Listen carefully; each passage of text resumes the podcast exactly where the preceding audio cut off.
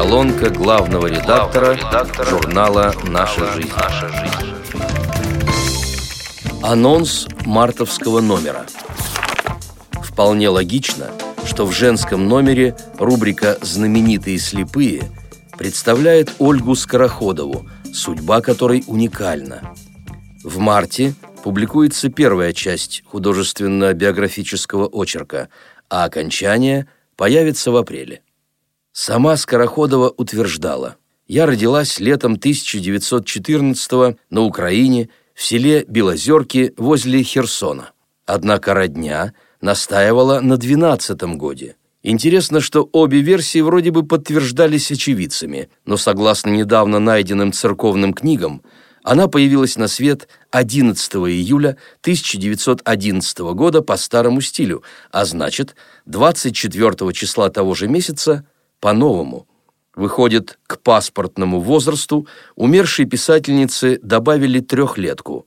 Наперекор жестоким обстоятельствам и беспросветным горестям, бывшая детдомовка искала спасения в изнурительных успехах. Невзирая на технические погрешности, ее искренняя лирика завораживала глубокой философичностью и пронзительной точностью деталей. В художественной форме она объясняла принципы компенсационного восприятия, пытаясь докричаться до записных гуманистов.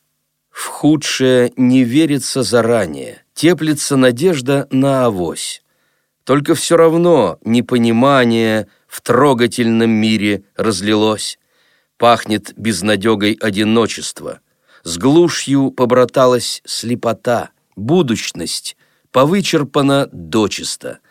Это, безусловно, неспроста, горечью сочится испытание, ставшее привычкой почти. Ну, а восприятие туманнее, значит, и дорогу не найти. Призрачная тень существования, тягостной реальности подстать. Впрочем, не иссякли ожидания, чтобы в поражениях побеждать. С любовью о волнующем Анастасия Павлюченкова продолжает хронику воспитания своего сынишки.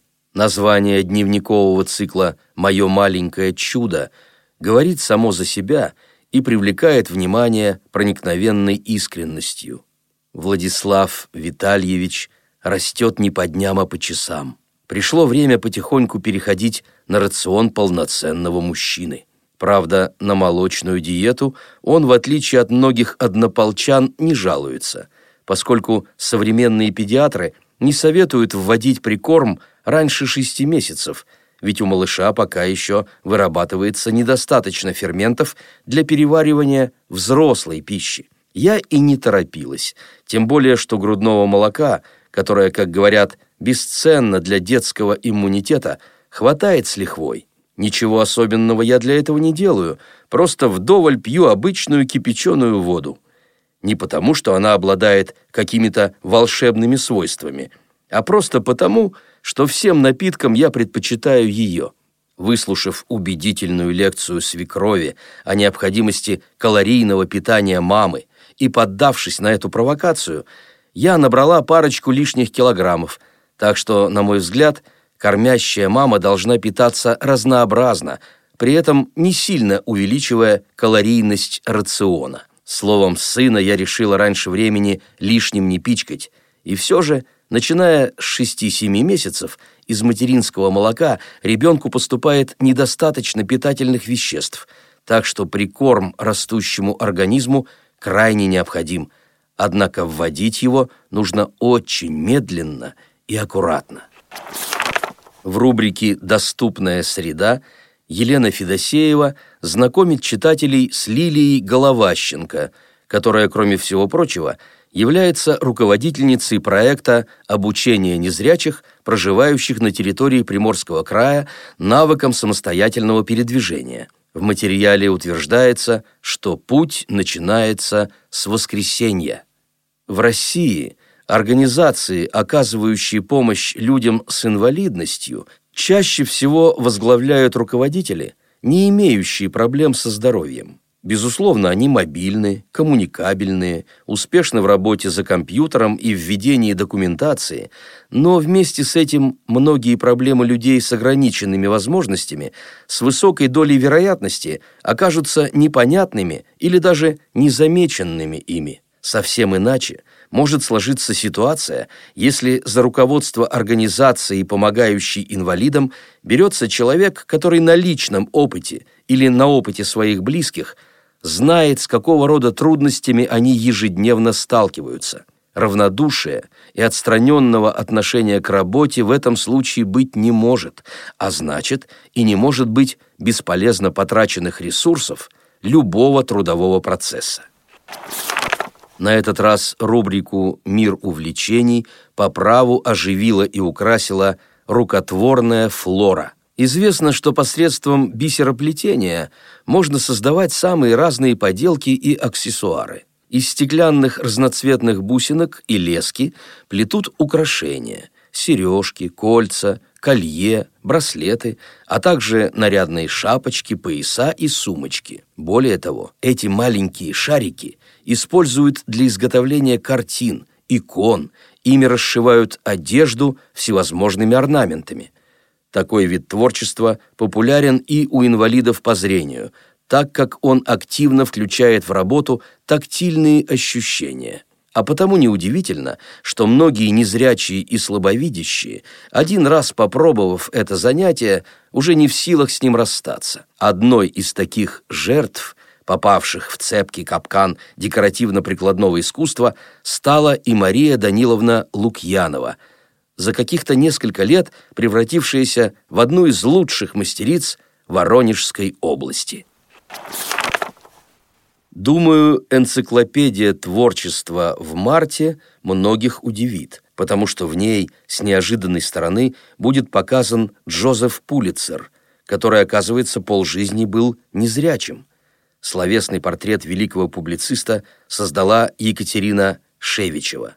Джозеф Пулицер – отец-основатель современной журналистики. Он был настоящей акулой пера, обладающей невероятной силой слова и заставляющей считаться со своим мнением многих влиятельных людей своего времени. В зрелом возрасте Джозеф окончательно потерял зрение, но огонь его страстной натуры так и не угас, продолжая стимулировать его к достижению новых целей и развитию журналистики как на территории штатов, так и за их пределами.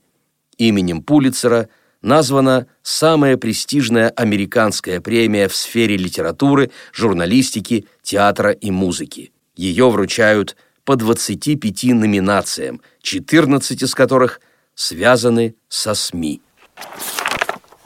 Так уж получается, что на страницах журнала снова поэзия Веры Ильиной из Костромы. Надеюсь, подлинные ценители лирики не в претензии, что у данных произведений есть своя изюминка. Они оригинальны, а потому запоминаются. Хотела быть я на тебя похожей. Твои таскала туфли и духи. Чуть старше став, как ты, бывало, тоже записывала мысли я в стихи. Когда я доросла до умных книжек, в их мир путеводитель ты дала. В твоей опеке видела излишек. Теперь я знаю, ты была права. Я помню, ты всегда переживала, что я похожа слишком на отца. Да, у меня его характер, мама, его улыбка, но твои глаза. Я твоему терпению научилась, любви, не ждущей ничего в ответ — похожей быть во всем не получилось, но чувствую в душе твой теплый свет. Когда придет последняя печаль, дыхание сдавит и раздавит волю, я вспомню близость твоего плеча, течение дней, наполненных любовью. И в этот час я примирюсь с судьбой, что по крупицам мне дарило счастье, за то, что хлеб могла делить с тобой и день, и ночь, и радость, и ненастье. Грущу по тебе, не имея причин, без особых событий и знаков. Этой грусти вселенской меня научил, может, Авель, а может, Иаков. В хороводе бессменном желаний и дней мне так хочется остановиться, чтобы память моя стала тенью твоей, пролетая случайную птицей. Я давно не пытаюсь уверить себя, что тепло хоть кого-то изменит.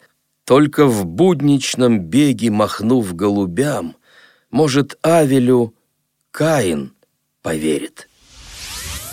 Старые связи — недолгая память. Рвутся, как нить для молочного зуба. Знать, где споткнешься, и легче бы падать. Но знание это нелепо и грубо. Все забывается. Время не водка, рана не жжет, но и душу не лечит. От старых друзей новостейная сводка не приближает ненужные встречи. Только надежда на новое лето, что открывает забытые окна. Может, под сердцем оставлены где-то более прочные в жизни волокна. В какой стране, в какой нелепый век родился мой любимый человек? Он ничего не слышал обо мне, он не читал стихи о той луне, что видела я часто из окна, не знает и о том, что я одна, бессмысленно в других ищу его. И он не понимает, отчего ему бывает грустно, и во сне он часто вспоминает обо мне, которую не видел никогда. Наверное, это страшная беда, вот так брести по жизни одному или не с теми как я так живу? И он живет, обходит стороной, мне незнакомый и любимый мной. Когда меня в какую-нибудь память уложат, как ботинки до сезона, не зная, где коробку ту поставить, не заслонив обид комбинезона, не задевая гордости щемящей, тесненным пояском — из ветхой кожи, спихнув любовь там тряпкою лежащей и на одежду больше не похожей, задев чулки из нежности нейлона, их обрывая острыми краями, коробкой той. Я буду ждать сезона, считая их по-прежнему друзьями. С уважением, главный редактор журнала «Наша жизнь» Владимир Бухтияров. Текст читал Алексей Богдасаров.